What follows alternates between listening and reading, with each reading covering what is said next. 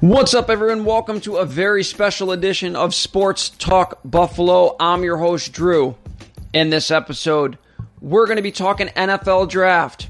Myself and my two co hosts on the show for the first time, we're going to take control of the Buffalo Bills and be their GM.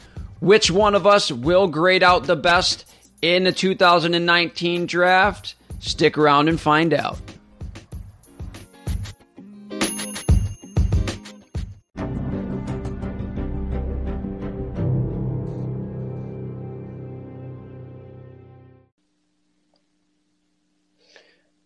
Right, everyone. I'm joined on Sports Talk Buffalo by my two draft experts, my friends Mark and Jerry. Gentlemen, welcome to Sports Talk Buffalo. It's good to have you guys. It's nice to be here. Quite a pleasure. In this episode, gentlemen, we're going to be doing our version of the Buffalo Bills draft for the 2019 draft. Are you guys ready to rock and roll with this game? Absolutely. I'm ready as ever. Ready as ever. All right, Jerry, why don't you start us off with uh, with your first pick here, so we get the ball rolling. My first pick, I've been I've been hemming and hawing, and we've been talking offset about a guy that I am uh, in love with, and that is DK Metcalf. But I did not go that way uh, after doing my. This isn't my final mock, but after doing uh, my most recent mock, figured that we can probably get a wide receiver with how heavy the draft is a little bit later on, maybe second or third round. So I decided to go with Cody Ford, the um, multi lineman. He could play guard, he could play tackle out of Oklahoma. Um, he's been getting mocked. I've seen him get mocked to us in a couple other different mocks, and uh, he's just he's he's a utility player that fills an immediate need. Could start day one. Uh, Cody Ford out of Oklahoma. All right, Mark. Well, I went a different route, and it's a route I'm hoping that the Bills actually end up taking, and that they'll find a trade partner somewhere in the first round. Now, the trade partner that I happened to find was Oakland, who gave up both their first round picks, uh, picks 24 and 27 to me, along with their second pick in the third round. So I gladly shipped off the ninth pick to them for those three picks and stocked up, which is going to be great for me in that deep draft full of amazing prospects, I think. And with my first two picks, which were 24 and 27 in round one, I took offensive tackle Jawaan Taylor, who fell to me, which was unbelievable because everyone's talking about him possibly being a top 10 pick. And immediately after that, I took defensive tackle out of Clemson, Christian Wilkins. And I immediately can take off two of the biggest needs that the Bills have right now along the offensive and defensive line with those first two picks. And these are guys that can literally jump right in and start for us day one. Well, after hearing that, uh, I I also made a trade. Um, just throwing this out there, by the way, for everyone. We're using the website firstpick.com that my buddy Mark has found for us. Uh, you're able to do your own mock draft, pick your team, make trades, things like that, and draft how you want. And then they grade you out at the end to tell you how you did by their calculations. And by my calculations, I had a terrible draft. Uh, um, I got fleeced, man. I got fleeced with that number nine pick after hearing what the what Oakland gave up to you in your draft. Uh, I I also traded the number nine pick, but I traded it to Carolina. Uh, I got pick number sixteen in return um, in the first round. I also got a second round pick, pick number fifteen, and I got a third round pick, pick number thirteen in the third round. Uh, with my first round pick, I actually got a guy that has been projected to go to the Bills in Jonah Williams, the offensive tackle out of Alabama. Uh, three year starter. Guy uh, is, according to the experts, has, has length leaves something to be desired, but apparently he's a very tough kid and he's got a lot of power at the point of attack and he has great hand technique. Um, obviously, offensive tackle is something sorely needed uh, by the Buffalo Bills. So I went that route uh, with the first pick. Uh, and then I made a splash. I jumped back up into the first round uh, to pick number 25. Uh, I traded away my second round pick, pick number uh, eighth pick in the second round, the tenth pick in the third round, and I also had to give up uh, the tenth pick in the fourth round um, to to jump back up into the first round. Unfortunately, I proposed that trade two picks earlier um, to be able to get DK Metcalf. They denied my trade and then they picked him. So I went with the next best guy, in my opinion, at that position. I went with uh, Kelvin Harmon. Uh, he had two straight years of a thousand yard seasons at NC State. He has good ball skills. Uh, the one knock on him that I seen was that he is not that great with the yards after the catch. So uh, another target for for Josh Allen, a big bigger body gentleman for Josh Allen to to be able to rip the ball to. So um, that pick didn't grade out as well as the first pick. That pick only got a B plus uh, on my draft. So uh, apparently, I reached a little bit with that one. Uh, what do you guys think? Think I reached a little bit? Yeah, like I said, I I'm prone in this draft to have been stocking up on draft picks just because of how deep it is in multiple positions. Um, but given the need of the Bills, you know, wide receiver is huge. Um, and if your main objective was to be like, I want a sure thing, I want someone who I feel comfortable enough that if I pick them early, they can come in and have an immediate impact with helping Josh Allen in his development and hopefully make some plays in an otherwise abysmal offense for the last couple years. So if that was your goal, you've succeeded. Kelvin Harmon's an awesome consolation prize to DK Metcalf. Um, the difference between those two, and I know that Jerry's like a huge fan of Metcalf. He's been drooling over him for as long as we've been talking about doing this. But Harmon's athletic. He's been a consistent starter throughout uh, his college career, and yeah, he's he's a solid prospect to to get in the first two rounds of this draft. So, well done. All right. Well, at least uh, my colleagues think that uh, I drafted a little bit better than this website here. Uh, why don't we, Mark? Why don't you kick off the second round? Let us know uh, who you picked out. All right. So, as luck would have it, another first round or projected first round player fell to me at pick eight in the second round. So, with already addressing two major needs on the offensive de- defensive line, most people would expect the Bills to at least go wide receiver here. And I was tempted to. I had taken a look to see who was available, and unfortunately, a lot of the guys that you've already picked, you know, Harmon, Metcalf, Marquise Brown, you know, these guys were already off the board. So I'm basically into the second tier of wide receivers of this draft, and I didn't see anybody that I thought was worth the eighth pick in the second round.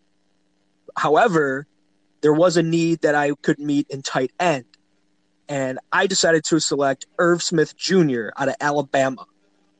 Now, this is a tight end who he can do just about anything. He's a great route runner. He, he doesn't have top end speed or anything, but you know what he lacks in speed, he also makes up for with his hands and with his blocking ability. And he just had an incredible year in the Alabama offense and decided to come out early, which everyone's saying was the smart choice to do. And given the fact that they have a first round grade on him and he fell to me at the eighth pick in the second round, I say that's a pretty good pick. I agree with that. That's uh, that's an excellent pick. I got a actually I got a question for you, Mark. Uh, when you picked Irv Smith, was is he is he your number one? And was Fant and um and Hockenson still available at that time, or was he was he the last of the three remaining and you grabbed him? so what happened was Fant was already off the board.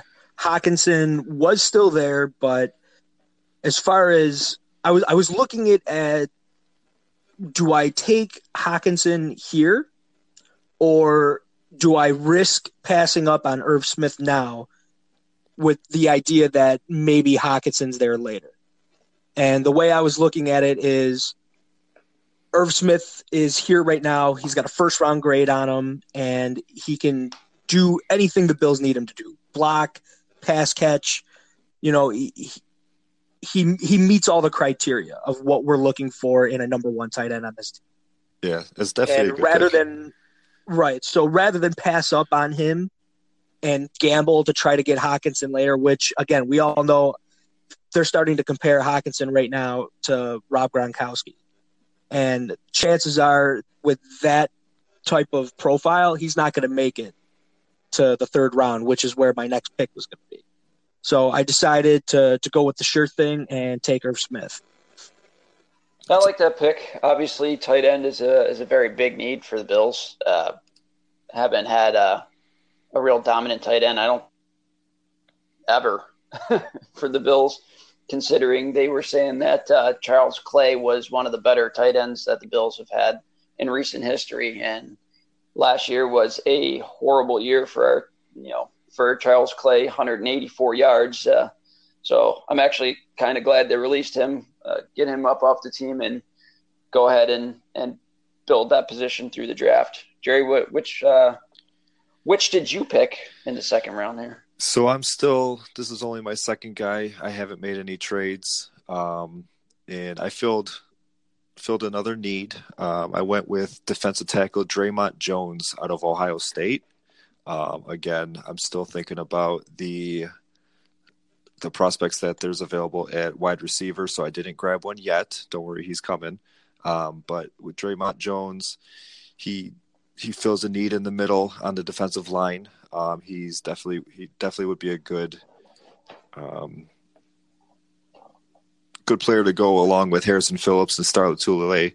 He's he's not a great run stopper uh, stopper, but he's definitely uh, he's definitely one of the better defensive tackles in the draft. I've seen a lot of people rank him within the top three to five, um, and yeah, he's. Okay. I'd be happy to get okay. him here.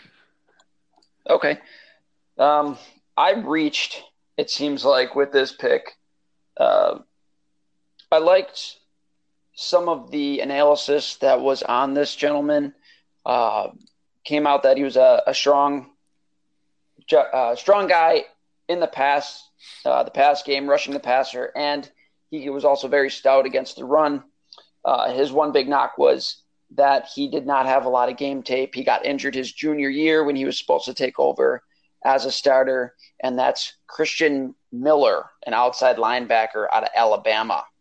So um, that was my pick, and uh, again, it, it didn't grade out well, um, but fills a need. We definitely need some more uh, some more guys for outside linebacker. You know, we just re-signed uh, Lorenzo Alexander, but uh, you know, maybe a guy that he can uh, mentor up a little bit to uh, you know be a solid professional.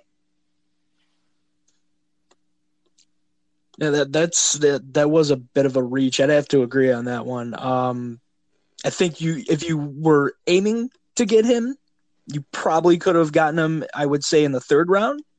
Uh, I, I, uh, think I think so too. Uh, honestly, when I was on the you know when I'm doing my draft here, I was reading the draft analysis and I was like, ah, I like this guy.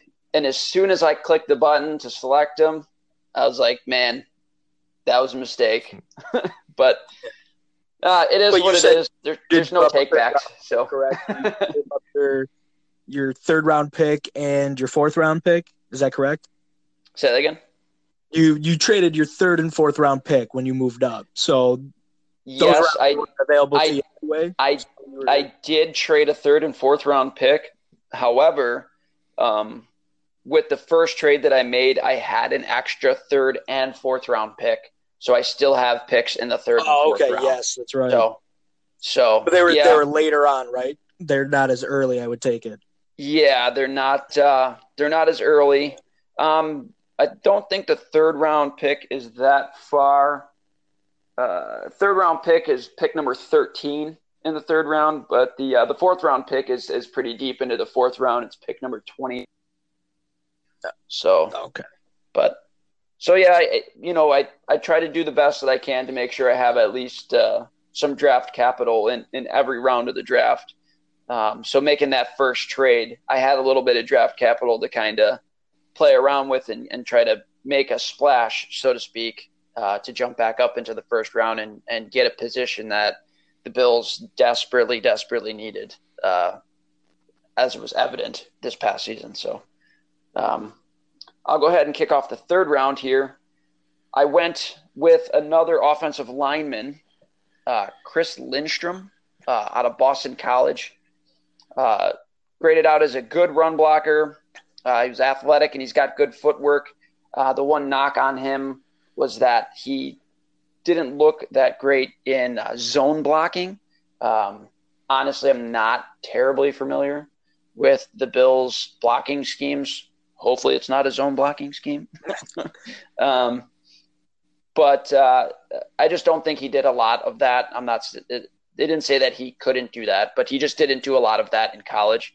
Um, and they said that he was uh, very good on like play action passes and things like that, which I'm sure the Bills are going to be very heavy on um, with a guy like Josh Allen, who, who you know came from a more pro style offense in college anyway. So they did a lot of that last year. So that was that was my pick in the third round, and uh, I got an A for that one. So I was I was pretty happy with that pick. Yeah, I'd say that's that's pretty much the assessment on him is that he's he's just solid. He is reliable. What you see is what you get with Chris Lindstrom. So yeah, I definitely think that was that was the right choice there. All right. Well, at least I got uh, I got a couple of good guys here. I feel like the further I go in my draft, the kind of the kind of worse I get here. But uh, I was graded out actually not too terrible the last couple rounds. But uh, who did you pick up, Mark? Third round. Well, like I said before, uh, in my trade with Oakland, I ended up getting their second pick in the third round, uh, along with keeping my my own third uh, third round pick, which was pick number ten. So I have two here. So the first one that I got Okay. with Oakland's pick, and the long wait's over. Finally got a wide receiver, and I decided to go with JJ Arcega Whiteside out of Stanford. Now, I'm going to take a stab in the dark and guess that you probably don't know who this guy is. You are correct. At least I don't. I don't. I don't know if Jerry knows who he is, but you are correct. I do not know who that I've is. seen Now- a little bit of them. Yeah. Now, this isn't that he wasn't someone that didn't make an impact on the Cardinals team. This is more of in a name that you probably would have heard too many times, say on your local sports radio show or even like ESPN or any of those uh, sports talk shows. He is one of these guys that are just he is your your atypical wide receiver. They've been comparing him to say like Adam Thielen, where Adam Thielen completely flew under the radar, went undrafted, but if you see this guy's game, he's 6'3", he's 225. Uh, he was a three-star recruit when he came into Stanford and he just he's a, an incredible route runner. He's got sure hands and he's a guy that Josh Allen could count on because he is a man who will go up and snatch the ball away. He makes contested catches like no one you've ever seen. He plays with like a chip on his shoulder and That that that's going to be good considering uh, the quote accuracy issues end quote of uh, of Josh Allen to be able to have a big body to go up, you know, go up and get the ball for him. You know, make sure that uh, he has those big strong hands and, and wins a lot of the contested passes from Josh Allen. Absolutely, he's he's not a burner by any means. I mean, I'm I'm curious to see how he does, and I, I believe we got a few days here, or maybe two days until the combine, and I'm interested to see you know what his 40 time is and his vert because that's going to be another big thing. Is at six three, and he's got like a lengthy frame. He's not he's not super stocky. He's not a DK Metcalf by any any means, but Okay. I'm I'm totally curious to see what his uh, speed and vert is because he could definitely go up and get the ball. He's not going to burn anybody, but I could definitely see him playing on the outside and even being a red zone threat for us. So he's who I took with the second pick in the third round, and I followed up with him uh, answering another positional need uh, for offense, and that was running back. So oh, you went you went running back early there. Huh? I went I went running back early, but I went running back early because of who was available. Okay. And the guy that was available was Josh Jacobs out of Alabama. Oh. Okay. And a lot of people are looking at him and are kind of doing a double take because he wasn't exactly your prominent running back in Alabama. If anybody's watched Alabama games, you know that they've had bell cows in the past. You know, people go Mark Ingram. You had Derrick Henry. You've had guys like that that have come out of that program, and those guys were basically the workhorse. However, Josh Jacobs shared a backfield with Damien Harris, who's another guy that is uh, getting first to, or getting second to third round grade. And um, but people have been going back and watching Josh Jacobs tape and realizing this guy might actually be the top running back in this draft. He oh, okay. He's got good speed. He can catch the ball out of the backfield. He's a decent blocker, and he can make guys miss. And he runs with authority. Um, so I'm looking at our backfield, and I'm seeing an aging LeSean McCoy who is at the tail end of his career, and he's making more money than I can see us needing to pay for a 30 year old running back. And then you've got Chris Ivory, who is another journeyman guy who's had a, a decent career, but he's not really someone that you're looking at and going, he's gonna, you know, lead the way for us. Yeah, he's, then, he's, not going to be he's not going to be your bell cow. Your bell cow. He's not going right. to be your. Uh, you know, he's a good complementary running back to somebody who's shifty like uh, like a LeSean McCoy, but I don't think you want him carrying the ball 25, 30 times a game. Absolutely. So I'm looking to get younger at that position. And as far as I'm concerned, if the guy who a consensus, you know, he's a number, he's the number one back in this draft by most people's accounts, and he's available there in the third round, I'm snatching him up for us. That's right. a great pick. Well, yeah, I like. I, I also like that pick. Uh, I, running back is, in my opinion, was was a need going into this draft for sure, for all the reasons that you just mentioned. So, Jerry, who did you who did you pick up in the third round here? Well, before I get to my third round pick, I just want to follow up a couple points. Um, just kind of okay. going off of what you guys said. Uh, going back to the uh, Arcega Whiteside pick, uh, you mentioned you got him, Mark, in the third round. Just for example, he went in the second round, 12th overall to the 49ers. So I'd say you got a pretty good deal there in uh, just by where he dropped to you. Um, also, uh, Josh Jacobs, he's I've seen him mocked as high as number five overall to Tampa Bay uh, in some drafts. So wow. for him to drop down to the third round, and especially being potentially the number one running back in this draft, that would be that would be more than a steal. Um, and finally, almost uh, right before I was about to pick Dre'Mont Jones, uh, my boy DK Metcalf went two picks before me, so I'm kind of salty about that. But finally, getting into my third oh. round pick, yeah, I know. yeah, getting into my third round pick, I finally addressed the receiver need, and I went with the six six, two hundred and fifteen pound Kelvin Harmon out of North Carolina State, and this guy is a he's a beast. Um, he's been over a thousand yards the past two seasons.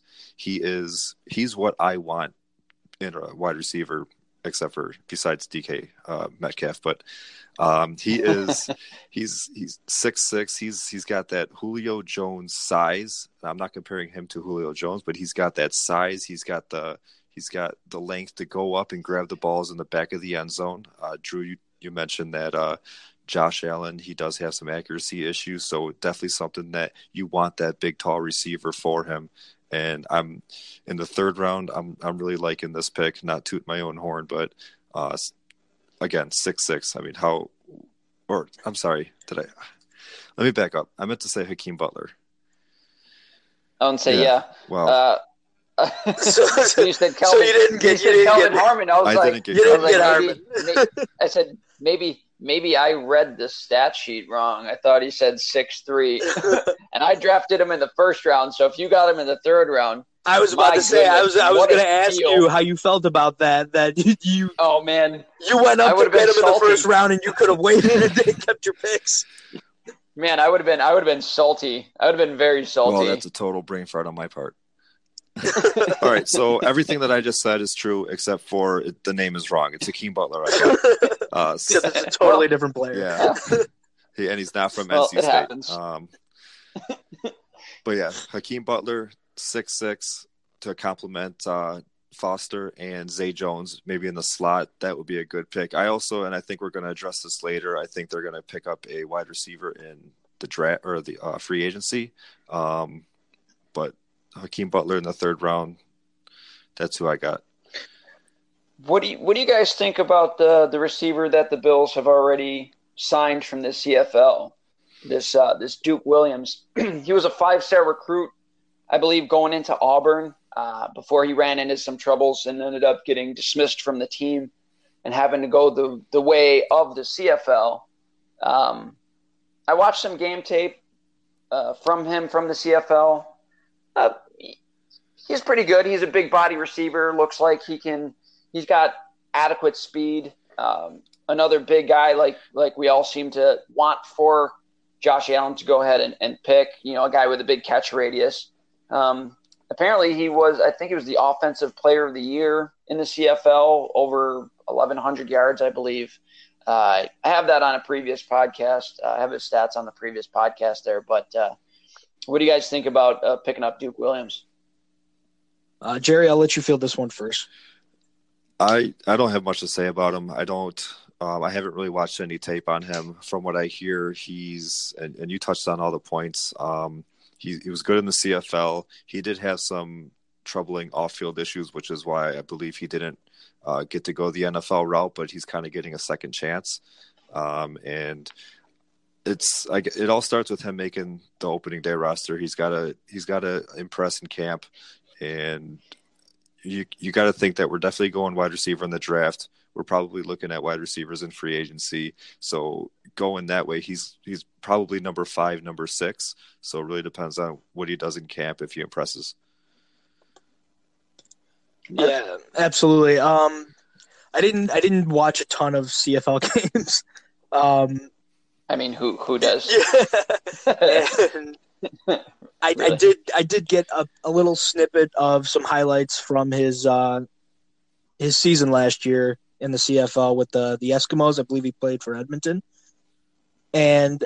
I mean it's it's kind of hard to judge those those guys coming out of the CFL because it's it's a it's a bigger field. It's it's more wide open and it it's not they, they're not contested as much. They're It they're seems like it's it's harder to judge their speed also Right. because you know these these guys are able to get you know a running start up to the line of scrimmage, whereas obviously in the NFL, you know, guys can just play press coverage on you and and you know if you don't have you know if you don't play good off the line, you know it kind it'll nullify any speed that you do have and you know you get that running start. It does make a big difference. Um, so I'm kind of curious to see how he'll be yeah. uh, with I mean, the Bills. let me put it to you this way: if the draft goes the way I have it set up, and that's a stretch because this just doesn't Yeah. happen.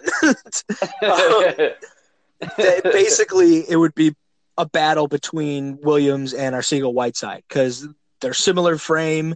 I think maybe Duke Williams is a little bit thicker than Arcega Whiteside, but they're basically the same height, similar similar uh, weight, and a similar playing style. They're not going to burn you with their speed, but they are going to go up there and make contested catches and come down with the ball. And for a guy like Josh Allen, who he wants to go deep, he wants he wants to take a shot down the field. That was his mo coming out of college. So I see those two battling out, and the way I see it, if you're you're spending a second, third round pick on a wide receiver, chances are you're probably gonna go with that guy. It's it, I feel like he might be hard pressed to make it, but that's gonna depend on the the guys that are already you know, on the roster. There's, you know, there's Zay Jones, who I think is coming into his own. I really think he's going to get more of an opportunity. I think he was kind of he was kind of boned in his first couple years. He really didn't get the opportunity I think that he he needed, and his his confidence took a shot. But you also got Isaiah McKenzie, who I thought was a really nice addition, and you know he he, he was a good surprise. And then uh, you've got Robert Foster, who was even more of a surprise. so I mean, yeah, got, that was a, that was a huge surprise. he kind of came out of nowhere to have a, a fairly solid rookie season, especially after you know not really putting up any stats in college either. So yeah, I mean, um, personally, that was, that was good I, pickup. I feel like you've got at least a couple wide receivers that are going to come out of the draft for us. I I don't see how they can go into this draft with 10 picks and not at least pick a couple wide receivers. I mean, they did it last year. Granted, they did it at the tail end, and it was McCloud and Proehl. But, I mean, it, with the class being as deep it is this year, I don't know how you don't pick a couple guys. And if you're bringing in this young talent, and if you already got some young talent established, it might be a little hard for, for Duke Williams to crack the roster. But – I mean, you, you need you need talent. So you go out, you find it, you bring them in. I'm all for it. If you could bring someone yeah, in and sure. give them a shot, give them a shot because we could use all the help we can get. Yeah, yeah, you can say that again, for especially for the wide receiver position. We're gonna we're gonna go ahead and jump to the fourth round here. Uh, I drafted uh, Mark Gilbert. Is a cornerback out of Duke. Uh, it is said that he has tremendous ball skills. Uh, you know, is good at, at disrupting the receiver and, and being able to get his head around to find the ball. Uh, the one knock on him is that uh, he lacks play strength.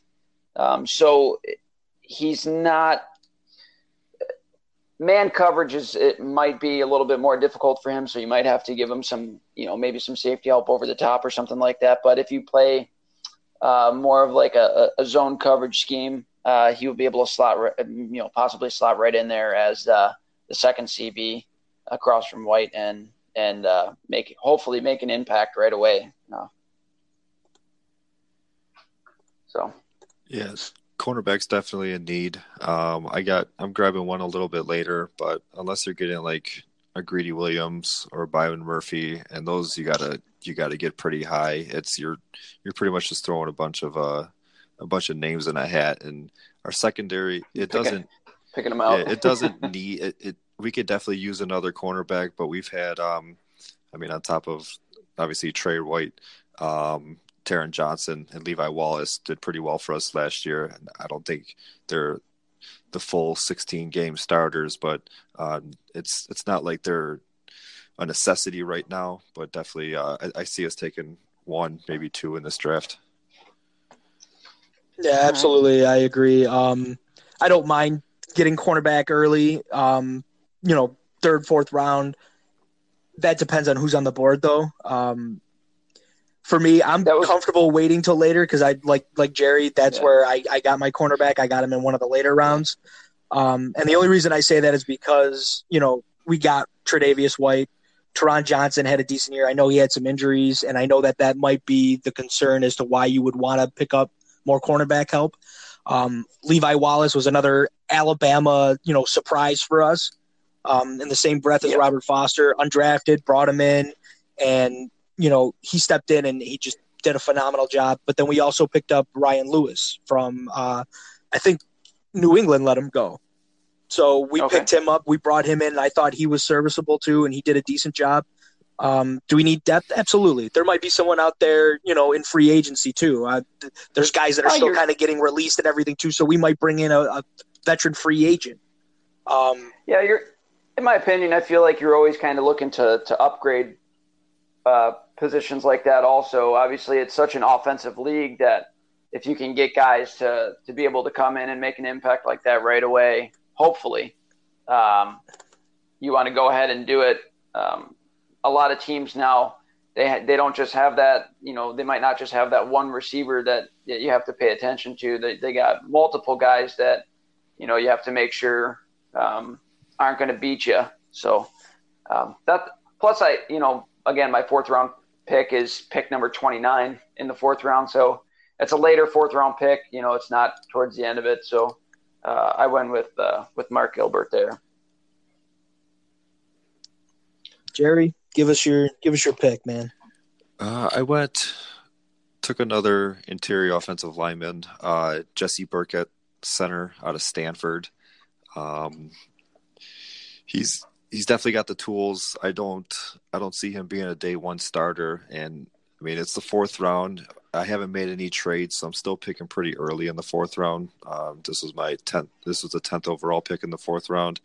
Uh, it's a little too early for project players, but I think that's exactly what he is. He's a project player. Uh, I know we just signed the guy from the Jets. Um, was it Spencer Long? I'm not Spencer sure if he's going to be starting uh, right away. I have a feeling we're going to be looking at center in free agency. I know there's a couple of good ones out there, um, but it it's I'm starting to get into depth right now. I know I still have to address tight end and running back, which I get to, um, but I felt like he was he was a good pick at this time, so I went with uh, Jesse Burkett, Burkett, Stanford center. Okay. Well, all right. Well, I mean, obviously, offensive line is was a huge concern coming into the offseason. Um, but uh, they're already addressing it in free agency, and, and if you if you think that uh, we can get away with the the guys that we have now to be able to pick a guy and have them learn for a year, um, I like it. I like that pick definitely. They graded an A plus, so. hey, hey, man! Mark Gilbert got graded an A plus too. I feel but, like they're being generous with uh, these grades. yeah, I mean, they they kind of dinged me, man, on some of these. But uh, all right, Mark, who did you pick? All right. Well, I still have the two original picks that the Bills have in their draft right now. Uh, so that's pick ten and pick twenty nine. So in round four, pick ten, I went with outside linebacker, so addressing the defense now, and I went with Vosean Joseph out of Florida. Now, real quick, Vosean Joseph, he is one of these instinctive players, um, quick to the ball, and he, he can lay the lumber on you. So right now they've got him as maybe a weak side linebacker in the four three alignment. Um, okay. He he's a little limiting, um, like say as a Mike or a Sam linebacker, but I feel okay. you know going into the fourth round, and you've got you've already got some talent at linebacker on this team. I mean, you've got you've got Alexander, you've got Milano, you've got guys that have been here long enough that they they know the ins and outs and they've seen enough action that you could bring a young player in like this. And Lorenzo Alexander can kind of take him under his wing and show him what he needs to do, show him how to work, show him how to play hard. And you couple him with Tremaine Edmunds and then Matt Milano. So once Lorenzo Alexander, you know, retires, you've got this young, strong, athletic linebacking corps, which is going to do wonders in a league right now that is completely pass happy.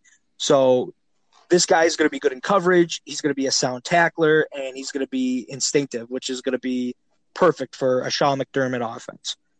Um, so I went there with uh, pick ten. So all the way down to pick 29. I also went center. However, I went Bradbury out of North Carolina State. Garrett Bradbury is another one of these guys that you could have in the same breath as like Chris Lindstrom that you picked up earlier. He is just a guy that is he is who he is. He's a completely sound prospect, you know, intelligent, strong, good mechanics, and funny enough, he actually went to NC State as a tight end recruit. So he goes in as an offensive tight end recruit, and he's coming out as one of the better interior offensive lineman prospects in this draft. Um, there's a couple really good center offensive guard um, prospects here. So one of them, Elgton Jenkins, he's he would already be off the board at this point. He's one of the top ones. Um, there's there's Bradbury. There's a couple other guys, uh, McGovern out of Penn State, but this guy is the best one on the board. We've got we've got Bodine. We've got we just picked up Spencer Long, And I'm wondering that with these two guys, one of which is pretty much a pure center, the other guy is a you know he's he could flip back and forth on the line. I don't know that there's really anyone in free agency that we'd be looking to spend the kind of money on to to put in that position, especially with the kind of young talent that's already in this draft. So I see them staying pat at center with with those two guys, and then drafting one in the later rounds, possibly. Um, another guy that I know that they they were they were scouting and that they had met with at the East West Shrine game, who people are considering to be a a sleeper in this draft because he's a little bit undersized for his position. Uh, Lamont Gaillard out of Georgia. So this is a, a, another one of these guys that low center of gravity. He can get up there. If, if it's not Bradbury, I feel like it'll be him. But basically, center, offensive guard. That's where that's where I'm at right now. All right. We'll go ahead and jump around right into the fifth round. Unless you guys have anything to add to rounds one through four. Let's keep it moving. All right.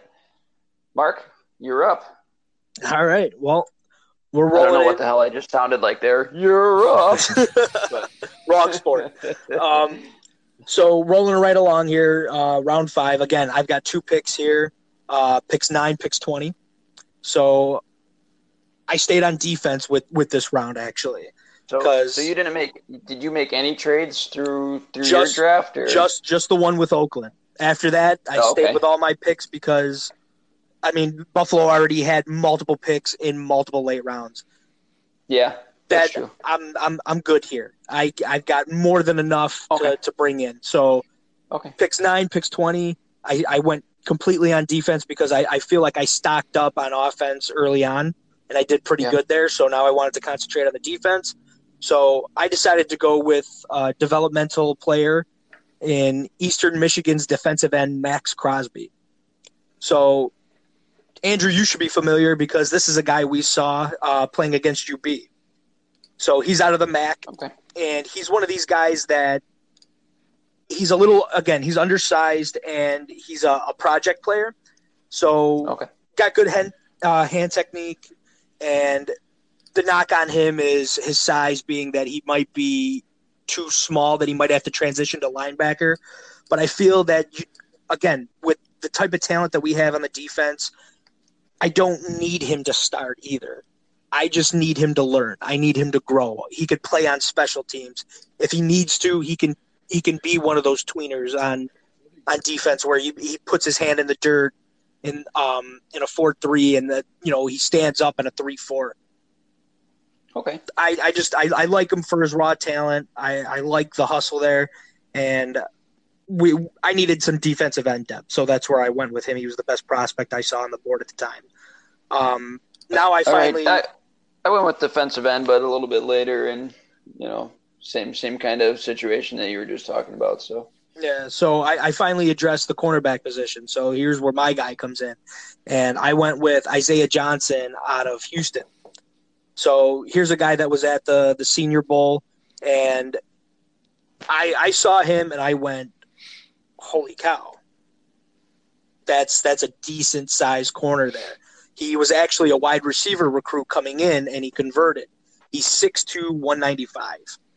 And as far as I'm concerned, that's a guy that you can match up with other guys, maybe second best receiver on the team, and have him shadow him. He's he okay. can he can just he might have issues getting his head turned around, but again, I've got enough depth at the cornerback position that I can afford for him to come in and learn and get some reps and just maybe be a rotational guy because I've got Levi Wallace, I've got White, I've got um, I've got Lafayette Pitts, I've got Lewis, I've got enough guys, and we might bring in a veteran that this guy is another one with enough raw talent and good size that he can come in and he might come in and surprise us in year two, three going forward. All right. Well, good picks. Before we, I'll say before we go any further, Jerry, why don't you tell the people about your podcast and the things that you just started going on? So we have We're a well, we've been an, an existing page, uh, the Fantasy Football Fraternity. Uh, deal primarily with fantasy football during the season, but to keep people interacted uh, throughout the off season, we got a bunch of fun posts and team needs and stuff that we do. And we just started a podcast uh, this past week. Our first one just came out. Uh, they're going to run about an hour long, and we just get into everything uh, football related. It's mostly going to be fantasy, but we've been getting into a little bit of the AAF, uh, which is the new football league. Uh, we've been getting into just the news and notes that have been going on, your Kareem Hunt signing, your AB um, stuff that's going on. So it's it's fun. You should check us out, facebook.com, Fantasy Football Fraternity. And we're going to be uh, putting out podcasts every one or two weeks or so. And that's uh, Great Lakes Football, correct? That's the name of your podcast. Great Lakes Football Talk. We are on about 10 different podcast stations now for our first episode. Um, and it's it's just good football talk.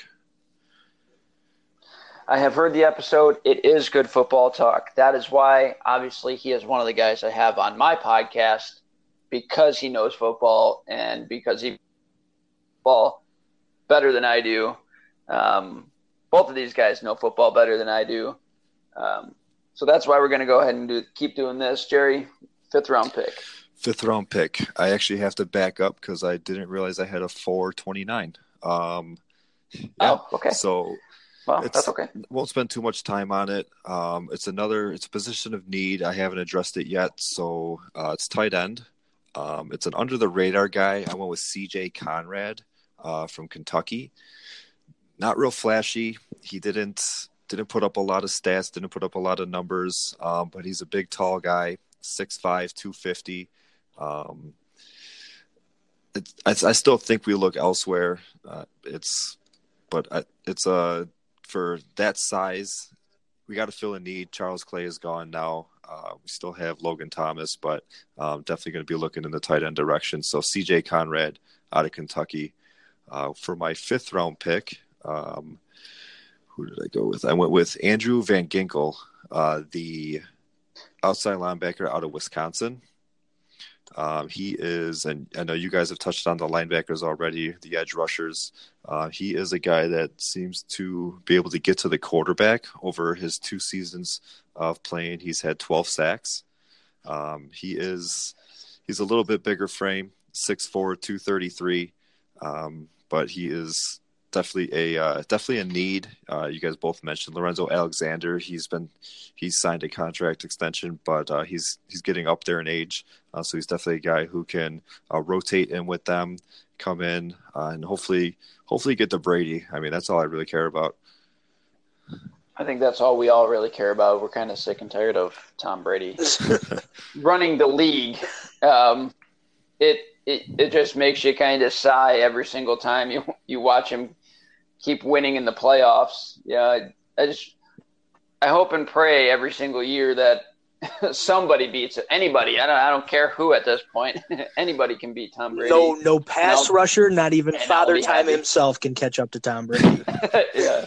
Which is uh, you know, every year we all hope and unfortunately our hopes are dashed year after year. Uh, maybe this year's the year, fingers fingers crossed. Um, for me, in the fifth round here, uh, I went with Zach Moss, running back, Utah. Uh, guy's 5'11, 220 plus pounds, has had two 1,000 yard rushing seasons in college, which shows me that he can consistently uh, be a good rusher, at least at the Division One level. Not going to blow you away with his speed. Um, big guy, thick guy, but not just a complete wrecking ball. He he has a lot of balance when he runs. Uh, has enough speed. It's it's going to be adequate. Um, his junior year, uh, he did catch more passes. Um, had a, I think it's three to four hundred yards uh, receiving. So he can catch the ball out of the backfield. This senior year, not so much. I think he only had about eight catches. Um, so you guys touched on a little earlier, running back kind of being a need with LeSean McCoy. aging, um, and you know, in my opinion, uh, I said it on an earlier podcast this past year. LeSean McCoy just didn't look like the guy that we had seen in previous years and throughout his career. He did like he looked not just to me, he looked not just one step slower, but maybe two and three steps slower, not finding any holes. And maybe that has a lot to do with the offensive line and losing uh, a good chunk of his guys on the offensive line and their athleticism and being able to open up holes. But uh, to me, he just didn't look as shifty and as quick. So I had to adjust the need uh, with running back Zach Moss. This uh, first, was it firstpick.com. I think that's what it is, right? Am I right? Yeah. Okay. They graded me out as an A plus. Not sure if you guys ever heard of of Zach Moss, but uh, what do you guys think? It's a good pick. I, I actually, with my second, fifth round pick, I went running back too. I did not grab him, but he is definitely somebody that can that can learn under LeSean McCoy because we we keep on saying that uh, we need to replace McCoy, uh, which we do, but McCoy's not done yet. He's going to be here this year. Um, who knows what's going to happen beyond that? But he's our running back day one, and he's. I think Zach Moss would be a good complementary back. Uh, if we do build that line for McCoy or whoever's back there, uh, we could definitely do some damage. But uh, Moss in the backfield with with McCoy is it could definitely spell for some uh, bad news for other defenses. I agree. I agree. Okay. I I'm going to start us off on the sixth round because I only got the one pick, but I I did do the same thing that you did actually, and I went okay. running back again, and a guy with a similar build, 5'11", 200 plus pounds. However, the guy that I chose comes out of Georgia. And this is the son of a world famous boxer, I'm talking about Elijah Holyfield. I know exactly who you're talking about. I actually was going to draft him in and around the fifth round myself. Um, he was there uh, round five, pick nine. Um, I also had another pick in uh, in the late round pick, but go ahead and tell us about uh, Holyfield. Well, real quick, because we're wrapping up the draft here. We're right at the tail end he's just a very exciting running back to me, and I'm even more excited that I got him in the sixth round.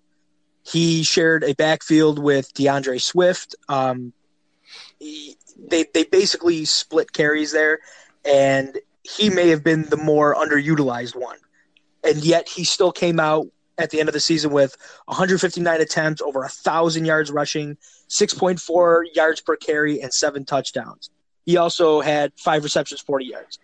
But when you put the rock in this guy's hands, he is full steam ahead. He can make you miss in a box.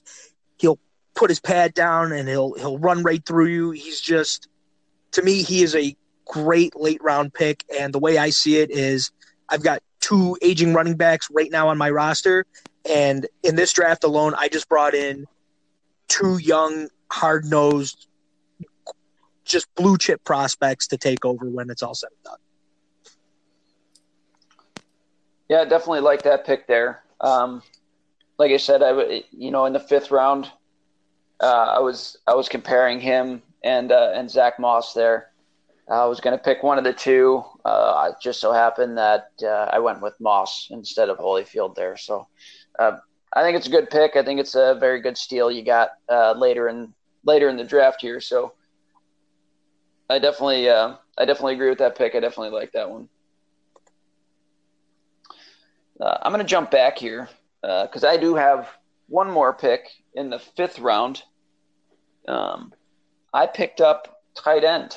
This is where I grabbed my tight end. I think you guys both grabbed your tight ends a little bit earlier. Uh, I grabbed my tight end, six foot five, 260 pound tight end out of Boston College, Tommy Sweeney. Uh, the pros about him is they say he's got uh, very good hands, uh, able to make a lot of contested catches, and he shows uh, very good body control. Uh, some of the knocks against him is uh, his quickness at the snap. Uh, they say kind of seems like he could be maybe a, a, half beat behind the rest of the offensive line, and uh, you know, it's tough for him, you know, with his lack of speed to to be able to create separation other than being uh, a big physical uh, imposing guy. But uh, like I said, we tight end is a is a position in need, so I went with uh, Tommy Sweeney out of Boston College here. Nice. I think they grab a tight end in, in, free agency, which is why I mean I like Mark's tight end. Uh, he drafted him a little earlier, but uh, mine and yours, it, it, seems like we're both thinking the same thing. We go tight end in free agency, which is why we didn't grab any of the flashy names. Filled a little bit of different needs earlier. I got one more guy that I want to talk about. Um, my round five, pick 20. I went with Darrell Henderson because you guys were mentioning our running backs. That's where I took my running back. Um, okay. Darrell Henderson out of Memphis. This guy had 22, 22 rushing touchdowns to go along with three touchdown, three receiving touchdowns this past year. Uh, 1,900 rushing yards. Uh, he's small in stature. Uh, he's he's a little smaller than your guys. Uh, 5'9", 200. Um, it's he lacks in the pass protection uh, department, but he is he's just his stats alone show that he can be explosive. Um, another guy that I think he could learn under Shady, kind of kind of spell Shady, not come in and be a third down back because of his size, but uh, somebody that I mean, you put the ball in his hands, and who who's telling? There's nobody telling what's going to happen. Um, he he definitely has uh, what it takes to. I think he could be a starter in this league. Uh, maybe not an every down, three down back, but I definitely think he could start in this league. All right. Well, Mark already went ahead and and uh, told us what his sixth round draft pick is. Jerry, why don't you go ahead and tell us what yours is? Uh, sixth round, I addressed cornerback. I went with Saivion Smith out of Alabama. Um, just just getting into some filling filling roster holes now. Um, he's another another good player. Played on the Alabama defense. Obviously, they they seem to every year they seem to just push out players that could play in the NFL. Um, again, we, we already talked about the cornerbacks that we have, and with Tre'Davious White and Levi Wallace, but they they're going to have to get another one or even another two. Um, so I went with Smith here uh, in the sixth round, pick eight. All right, in my sixth round, I went with defensive end. Uh, going back to the defense here, I felt like I addressed my offense quite a bit um, with the earlier picks here. I grabbed uh, Antonio Simmons uh, out of Georgia Tech. Obviously, we're getting into guys here that, unless you're very, very heavy into uh, college football and drafting, you're not going to know a lot of these names. Some of the things that are said about him, uh, although he's got a smaller sample size, uh, he he just gets to the quarterback. Uh, he had 33 hurries on 261 pass rush attempts, and uh, he was ranked number four in the draft class among four three defensive ends. I went with defensive end here. Felt like the Bills needed to uh, do what they can do to get a little bit more pressure on the quarterback uh, this season. So, uh, firstpick.com rated it an A again, we said they were being a little bit, uh, little. Uh, actually, I'm sorry, they graded it a B, um, but they we said they're being a little bit generous about it. So um, it, maybe it's not even that much, but again, I went with him, and um, uh, you know, I just I just want to get after the quarterback more. So yeah, definitely, definitely something we got to do. Yeah, I'm um, all for it. Yeah. Why don't we go ahead and jump into round number seven? Mark, who you got? All right. So I had alluded earlier that I think with the the deep class of wide receivers in this draft, that the the Buffalo Bills should probably collect a couple of them. So I rounded out the end of my draft with just that wide receivers. So with pick 11 in the seventh round, I went with the little engine that could, Hunter Renfrow. This guy to me okay. is he is he is going to be the the one that you need to account for on the field when you put him in the slot. I don't know if you guys watched the Senior Bowl, but there was this play. Um, it was early on in the in the the game, it, uh, tail end of the first quarter, and there was a breakdown in the play. I, I believe Will Grier was the quarterback, and the pocket collapses. He escapes, runs out to the left, and he just launches the ball downfield. Now, who jumps up and comes down with it with about three or four guys surrounding him? That's right, little Hunter Renfrow. He now, Yeah, mind yeah. you, now mind you, this guy he started off on the right side of the play, and he was running up and he did like a little up and in. He was not even going past um, the first down marker. He was just he was just there to quick pass outlet. You know, when if the play broke down, but he did not quit. He saw the play breaking down. He got away from his defender, made his way up the field, and then across the field to come down with the catch. This guy to me can be, and I'm not comparing him to this player, but for us, he could be our Julian Edelman on the field. Oh, you said exactly what I was thinking the entire time you were talking. is, uh, you know, one of the things that is known as is, is Mr. Third Down. So he can be that reliable player that, you know, although not big in size, uh, can definitely bring a lot to the table uh, for the Buffalo Bills. Absolutely, absolutely. Uh, he's going to be your move the sticks, uh, you know, slot receiver, and I just think due to his size and what he may lack in other abilities, people might not account for him as much, and he just he's going to find a way to get the ball in his hands. Um, so with my last pick of the draft, so this would be pick 14 in round seven. Again, I went wide receiver. This time, I I'm taking a flyer on a guy that actually started his career off in the SEC, and Okay. he was, I believe, a three or four star recruit going to LSU. However, the, due to some issues, he ended up leaving, going the JUCO route. I'm talking about six foot five, 200 plus pound Jazz Ferguson. Jazz Ferguson is actually the brother of uh, the defensive end out of Louisiana Tech. I believe Jaylon Ferguson is his name. So this is another big body receiver um, that I believe has enough ability that could go down the field and just come down with contested catches or just help help Josh Allen make those big plays that he's always looking to make downfield. All right, I can definitely uh, see why you went wide receiver. Taking taking a couple flyers in the late rounds is definitely never never a bad thing.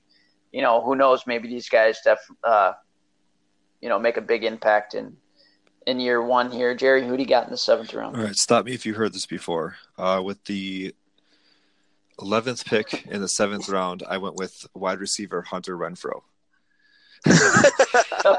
Come on. Seriously, I think it's a good pick. yeah, it, it's it's a good pick. I actually I I'm not as high on him as I think you are. Um, I picked him just to pick him. I think it'll be. I, this was a fun pick for me, um, and I had the same exact kind of spiel as you had. He could be. He's he's smaller than Julian Edelman, but he that's exactly who he reminds me of. Um, it, it's and I touched on this earlier. It's another one of those. You're we're looking at. He's a number five, number six wide receiver on this depth chart. There's not many. I don't think there's many teams that he actually makes out of camp. Uh, but if he does end up on on the market after whether he's drafted or not, if he ends up on the market, I think New England comes in and swoops him up um, and takes and takes him. But um, so that's why I'd like to take him before they do, and hopefully we can make it work. Uh, he's he's small in stature. He's only 185 pounds. Um, he a good looking by a linebacker, and, and and that could be it for him. But um, I definitely I, I like the pick here. Again, I said it's a fun pick, but it's he's I've, I've definitely seen some tape on him, and to have some in the seventh round, that's that's not too bad. Uh, the last guy, I'm just filling holes again. Uh, Javon Patterson uh, with the 14th pick in the seventh round, the guard out of Mississippi. Um, just another interior lineman. It's a need, uh, somebody that we can uh, hopefully get in there, get some reps, and and, and build around. Maybe maybe see the field. Uh, so that rounds out my draft. Nice. I like it. I like it. Uh, with my seventh, my first seventh round pick, uh, I go. I went ahead and I drafted a position in need, but um, I actually address. I I feel like I would address this in free agency, which is defensive tackle. In free agency, I would have. I I would like to go after uh, Grady Jarrett. I believe is how you say his name. He's a defensive tackle for the Atlanta Falcons. He's a younger guy, just 26 years old, but last year he had 52 tackles, eight of them for loss, and six sacks. So that's the kind of uh, pressure up the middle that I would I would like to go after. He's also very solid against the run. Uh, so I would I would actually like to address defensive tackle through free agency. Um, but I picked uh, Daniel Darien, uh, Oklahoma State. Uh, give us some more depth at the defensive tackle position. Um, apparently, some some people have this guy graded as a possible third round prospect by some scouts. Um, but and if he if he grades out a, as a third round prospect and I get him, you know, the middle of the seventh round, I think I got myself a steal. Um, so that was my uh, my first pick in the seventh round. And gentlemen, you will uh, definitely not be surprised by my last pick in the seventh round, rounding out my draft. Wait, wait, wait. Stop Let me if guess. you heard this Let again. Me guess. Let me guess. Hunter Renfrow. we all seem to like this kid. Uh, he, uh, you know, I got. I don't know if we're trying to follow in the blueprint of the Patriots and drafting a small guy that can possibly go in the slot and make the big plays when you need him to. Um, but I liked Hunter, Renfrow again. Uh, going back to Mark's point, I seen him in the Senior Bowl. Not sure he rose his draft stock or not. I think he did. I thought he had a solid Senior Bowl, um, and I was pretty delighted to be able to pick him up with my last pick in the seventh round. So this ends that. Uh, ends all of our drafts. Gentlemen, how did firstpick.com grade your drafts?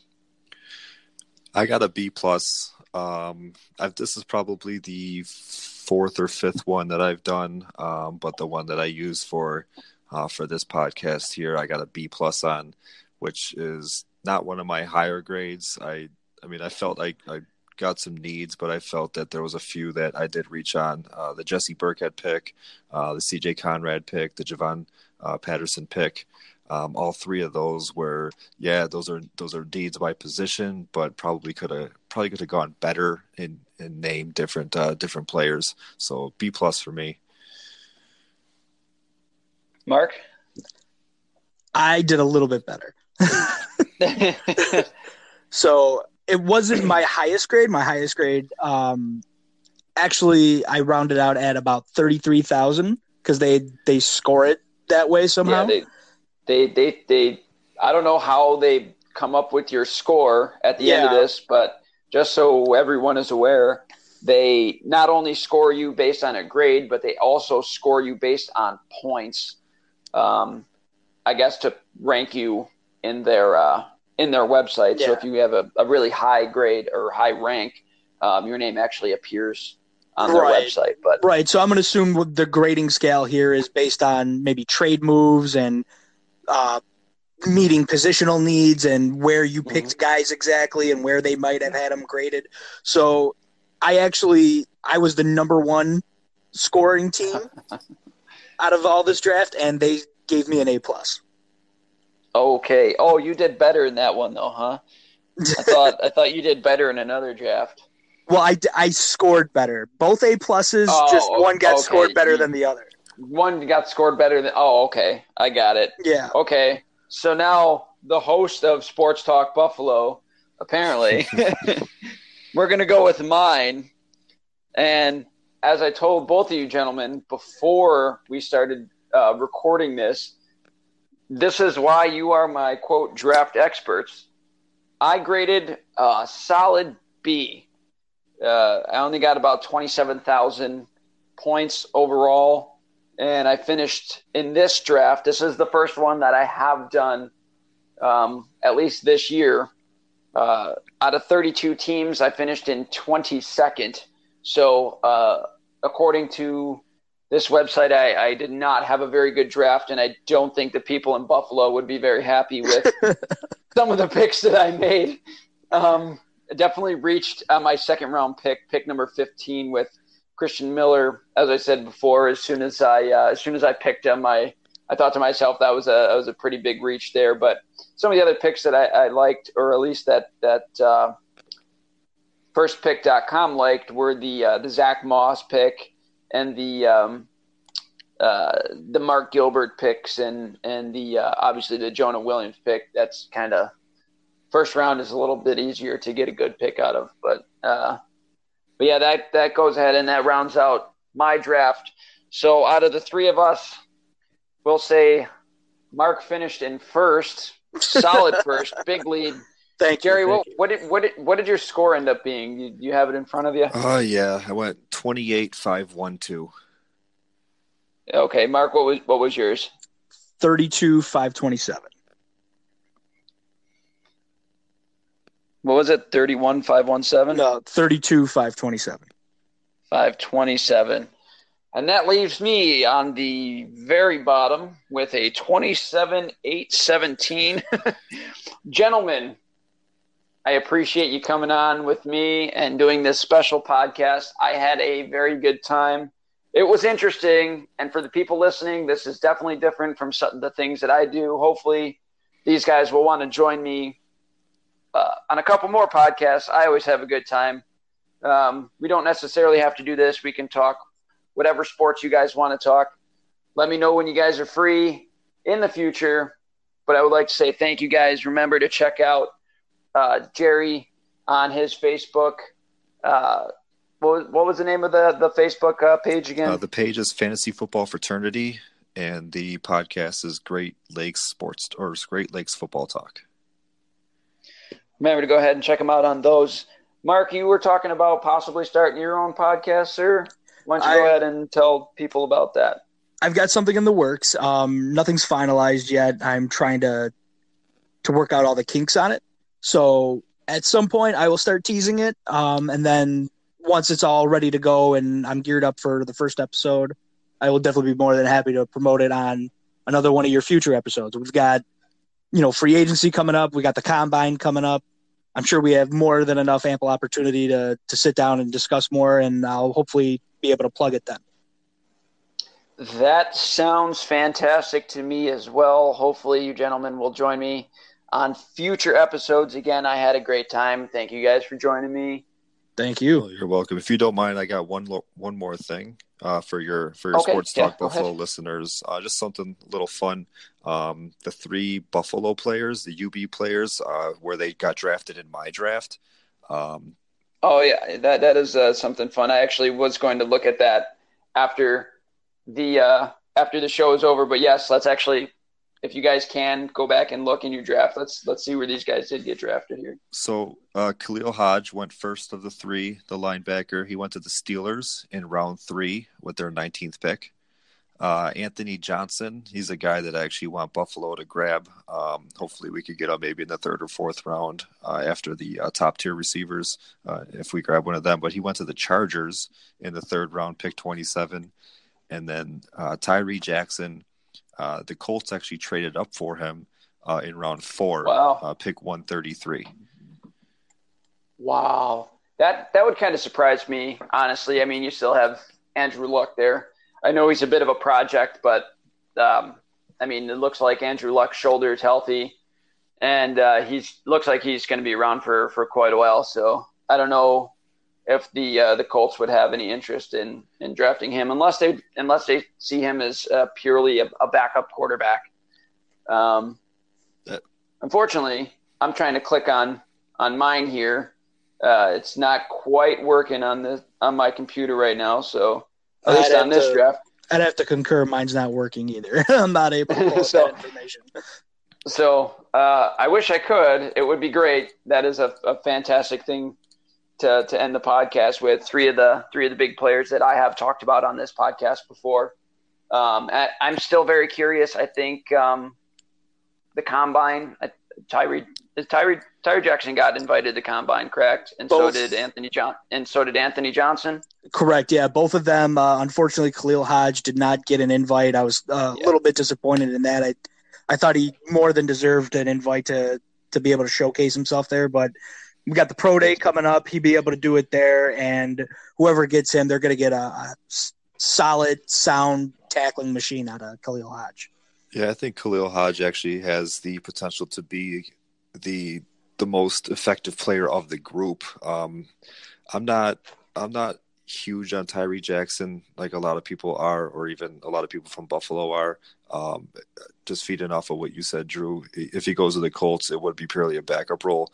But I mean, that's going to be pretty much anywhere he goes. The Colts would be a good spot for him. They don't really have anybody behind Andrew Luck. So if something were to happen yeah. to Luck, uh, we could definitely see uh, Tyree Jackson hit the field if if that's where he ends up going. Uh, Anthony Johnson, he's he's definitely interesting. Again, he's a guy that I said that I want um, in the right system. I think he would be he would be a, a, good player. But I think Khalil Hodge is the guy to look out for here. He's uh, I think he starts on any team. Uh, maybe not from day one, but I think he's definitely a starter on any team in this league. Um, and it's it's a shame that he wasn't invited to the combine because I I definitely think he's going to be the best of the three from the from UB. Um, yeah, touching on that, I, I, I can agree with those statements for sure. Um, watching him over the last few uh, few years, I think he definitely um, has shown that he's more than more than capable as as a middle linebacker in there. The guy is an, an absolute tackling machine. Um, you know, he's not the fastest guy. He's not going to be flashy, but yeah, he just he just gets the job done. Um, so he, I think he probably, I, honestly, I think Anthony Johnson probably has the most potential to be uh, the most successful guy out of the, the group of the three. Um, I think I'm excited for the program to get a quarterback drafted. So I hope Tyree Jackson goes as high as possible. So that would possibly intrigue some more recruits to come to Buffalo so that we can continue to grow that program. Um, do I think that he's going to be a very successful quarterback in the NFL? Uh, probably not. Just watching him at college, all those games. Um, but Anthony Johnson, he just, um, you know, granted it was against some some of the lower competition, but the guy has big, strong hands. Uh, he doesn't do any. It doesn't seem like he does anything bad. Uh, he doesn't seem like he does anything great, but he doesn't seem like he does anything bad. So I would have him slotted in as like a solid number two uh, receiver in the NFL. Yeah, the right right yeah. quarterback can make him work. Yeah, absolutely. Um, he's he's the kind of receiver that if he wound up in New England, God forbid, oh, that Jesus Christ, Tom Tom Brady would certainly turn him into a superstar. Um, like you said, he doesn't he doesn't flash with like top end speed or or he doesn't have like this tremendous size. Like he's not over six foot three, six foot four. Um, but he just he He's does a solid enough. six two. Yeah, he does it. He does enough. He does enough of these things right and well that he can go out there. He will, as the Patriots say, do his job, and he can carve out a really nice career for himself in the NFL. Um, as far as Tyree Jackson goes, I personally would like to see him get drafted or at least picked up by the Chargers. I I know I've spoken to Andrew about this before. I feel like uh, him going to the Chargers and backing up Philip Rivers would be a great learning opportunity for him. I feel as if you know Philip Rivers would be a great mentor. He's he does a really good job at dissecting uh, the defense, uh, the opposing defenses. And when he was coming out, he had like this really awkward delivery, and Tyree Jackson kind of has something similar to that, so he can help yeah. him, you know, at least understand that he doesn't have to fully change his throwing motion and everything, but he can find ways to utilize it better. Um, so I like the opportunity there for him. And to to jump off of Andrew's point about the the UB program, even if these guys don't get drafted super high or at all, I'm just excited for the exposure that we've got. We've we sent uh, aside from Khalil Mack getting the invite, and I, I I can't remember if he did, but he may have played in the Senior Bowl when he was getting drafted. But you know, we had two guys end up going to the Senior Bowl this year. Um, we have more than enough draftable prospects. Uh, we have a, a, couple other guys at defensive end. Charles Harris, he's coming out this year, and he's a solid prospect for somebody to pick up. Um, he's an, even as a priority free agent, and uh, the center out of UB. Um, yeah, he's just O'Hagan. O'Hagan. He is. Yeah, he I, talk, is I a, talked about him on on the on a previous podcast. Yeah, he they is have a him mountain as, man. as a potential. Yeah, Yeah, super smart, potential- sound, free agent. So totally. And uh, I'm just excited. Um, I'm excited for next year. I can't wait for for off season programming to start. I'm just, I think it's great for for UB for all collegiate sports in Western New York. It's it's phenomenal. I'm, it's great. Definitely. on that, I would say okay. Well, Yeah, I, was, I know we're running a little long. I just had a question about um about Tyree. Um, what do you guys think about Yeah. his decision to enter the draft um, because of the weak quarterback class? Like next year, if he were to come out, I mean, who who's to say he even gets drafted at all with with the quarterbacks next year? And then with this with this draft here, I think um, him coming out is definitely an opportunity to to get drafted, get noticed by somebody, and and get a decent contract. Well, not a decent contract, but get a contract playing instead of coming out as an undrafted free agent. What do you guys think about that? Mark. Uh, well, actually, Andrew and I had discussed this once before as well. Um, we did a lot of UB discussion because we were really deep into it this year, and I was I was hesitant about him coming out this year, and not so much had to do with the class in and of itself. It was more uh, for selfish reasons. I wanted, you know, a senior quarterback to come back and, and lead another, you know, young UB team and, and give us another chance at a MAC championship and, uh, you know, to, to push further ahead the program. But I, I, I think all in all, it was a good decision for him to come out this year. Um, I think it's imperative that at the combine he has um, he shows some good results in his workouts, and I haven't heard yet if he uh, has elected to throw, but I think it's any chance that he gets to to show off, he needs to do so because every little bit's going to help him. So, you know, at the combine, any private workouts, in the meeting rooms when he sits down with these teams, he has to do anything and everything he can to wow them. So, I know one I of the, the one of the weeks weak sides of him maybe reading defense and stuff. So aside from his physical traits, which everyone is already enamored with, they everyone thinks that they can do the most with with that kind of you know physical ability.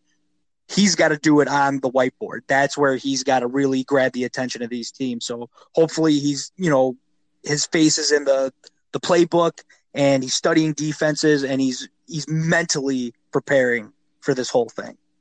Yeah, honestly, I think uh, I don't think he has to do it necessarily on the whiteboard. I think that uh, he's a, a very smart kid, so I think he'll be able to grasp things pretty quickly. I think his biggest thing where he's going to have to do it is is on the actual field. Um, I think he's going to have to show people that uh, you know he's not as inaccurate as some of the throws that he made in college, and that uh, you know he's not kind of a, a one trick pony. That he can make all the throws, and he can make them with timing, and he can make them with accuracy, and and uh, you're right. Any any chance he gets to throw, he should be uh, jumping out all over that uh, to try to boost his stock uh, in this draft. A lot of guys have him as maybe the seventh or eighth best quarterback in this draft, and um, you know, in the next draft, he might not even be in the top ten quarterbacks. Um, so I, you know, I I don't like the decision that he came out because I think he had a lot to work on, but I understand the decision to come out, and I'm again I'm excited for UB to get that exposure. Um, maybe not for this next draft, you know, for this next group of prospects, but for the, you know, for recruiting in the future, maybe they can start bringing in some guys that are maybe some higher tier three star recruits, maybe even a low four star recruit, if we can keep winning uh, the way that we are, or the way that we have been winning uh, this year and at the end of last year. So uh, again, just just excited for the program and uh, you know, three guys possibly getting drafted th- this year out of out of UB. You know, four years ago, what you know you would you would scoff at that idea, but uh, you know, Leipold's come in and he's done a really good job with this program. Glad he got a raise, and I'm glad he's going to be sticking around for a little while. He's definitely churning out some some good pros. Well, they've definitely Absolutely. they definitely gained a fan. I mean, I've never really uh, been into the UB football program um, before this year, um, but it's like it's it's one of those things where if I can catch a game on TV, I'm going to sit down and watch it as opposed to uh, one of the higher profile games that are on there. So, I mean, they definitely uh, Yeah. they're definitely doing their thing over there. Yeah, for sure. Um, like I, you know, me and Mark talked a lot about it, and we really decided that we want to start supporting that, you know, those programs at UB a little bit more, whether it be the basketball team or whether it be the football team. Um, so we've definitely paid a lot more attention to to them, and uh, that's another reason, kind of, why I wanted to do this podcast. Uh, not a lot of uh, radio talk shows and things like that. They talk about UB at all, whether it be the football team or the basketball team. So uh, I wanted to as many ears want to listen to it. I just want to tell people about it and let them know that uh, we have something special happening for the basketball team, and we potentially have something really special happening in Western New York for for the football team. So, right. Future episodes, stay tuned. Yep, for sure. All right. On that note, gentlemen, well, quick recap. Mark came in first place with an A plus. Jerry came in second place with a B plus. I came in complete last place by a mile and a half with a with a solid B. Um, for that, again, gentlemen, thank you. I appreciate you spending this late night with me, as it is about ten minutes to one o'clock in the morning right now as we record this. Uh, I appreciate you guys jumping on my schedule. Um, I will try to accommodate you if you guys would like to join me on the show again and try to do it more during the day for you guys. Um, so again, appreciate it, guys. Uh, you can listen to me Apple Podcasts, Google Podcasts, Stitcher, Anchor, Spotify. Same thing with uh, Jerry's podcast over there. All those websites included. Um, so on that note, you guys have a good one. You too. Thanks for having us.